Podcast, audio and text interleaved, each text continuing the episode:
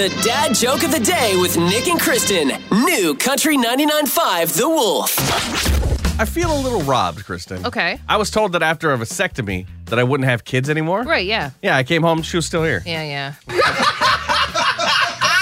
I was also pretty bummed about that. Yeah. Yeah. I know. You know who won't bring their kids over to your house?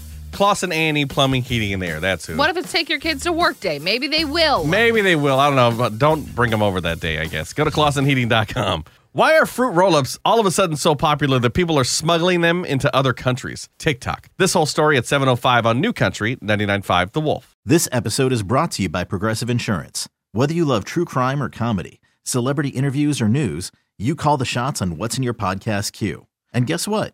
Now you can call them on your auto insurance too with the Name Your Price tool from Progressive.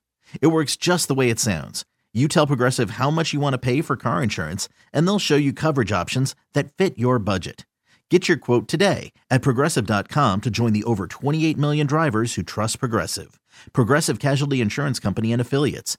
Price and coverage match limited by state law.